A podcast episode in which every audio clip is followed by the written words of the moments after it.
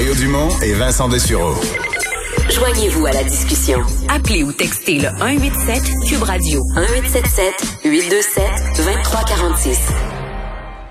Ah, Vincent, rappel de cette autre nouvelle qui est arrivée juste avant le coup de midi. C'est le CHUM, en fait, qui a fait le communiqué, euh, nous disant qu'il venait de, de, de constater le retour du cancer euh, de Guy Lafleur. Oui, et je pense que ça touche, euh, ça, ça, ça, nous touche toujours de voir d'abord un être humain qui doit retourner dans un combat, dans un combat comme ça. En plus, quelqu'un qu'on aime, une légende chez, euh, ben, en fait, une légende québécoise, Guy Lafleur, qui doit faire face à une récidive de son cancer. Ça a été confirmé par le centre hospitalier de l'université de Montréal. Ça lui a été donc annoncé en début de semaine, disant que c'est un dur coup, mais d'ailleurs, il va poursuivre son travail de ben, d'ambassadeur on pourrait dire, de la fondation euh, du CHUM pendant les traitements. Alors, c'est tout à son honneur d'ailleurs.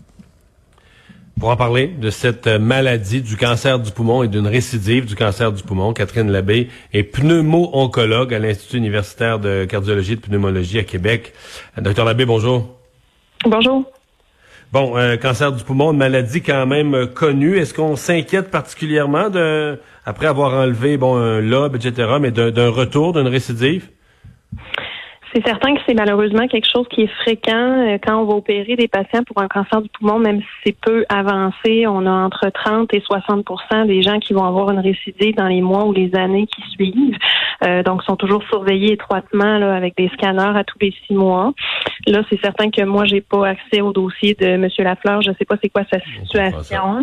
Euh, quand la maladie revient, des fois, si c'est localement au niveau des poumons, on a l'option de retourner opérer ou de faire des traitements de radiothérapie. donc ça, c'était une de mes questions. Là. Pas parce qu'on a opéré une fois, on pourrait retourner et enlever à nouveau une, euh, un morceau. Là. On pourrait retourner. En théorie, là, le, fait que les traitements qu'il semble recevoir, que ce soit plutôt de l'ordre de la chimiothérapie et de l'immunothérapie, ça laisse penser que la maladie est probablement plus avancée que ce qu'elle était au départ. Mhm. Est-ce que euh, vous dites euh, les pourcentages sont quand même élevés après un cancer du poumon que le cancer revient plus le poumon qu'un autre organe? Est-ce que c'est un, organe qui a particulièrement tendance à, régénérer de la maladie, même quand on pense qu'on a tout enlevé? Oui, donc le cancer du poumon, euh, ben on le sait, ça fait partie des cancers qui ont le plus mauvais pronostic. Donc il y a beaucoup de récidives, puis il y a beaucoup de gens qui n'ont pas nécessairement de symptômes non plus quand la maladie va revenir. C'est pour ça qu'ils sont surveillés euh, étroitement. Hmm. Ouais, donc avec ces tests fréquents, vous dites on peut euh, réagir rapidement parce que quand on, peut pas avoir un cancer en phase trop avancée quand on le redécouvre. Non, mais ça arrive que malgré tout, le cancer est effectivement en phase avancée quand on le redécouvre aussi. Parce qu'il est allé vite. Mm effectivement. Ouais. Ouais.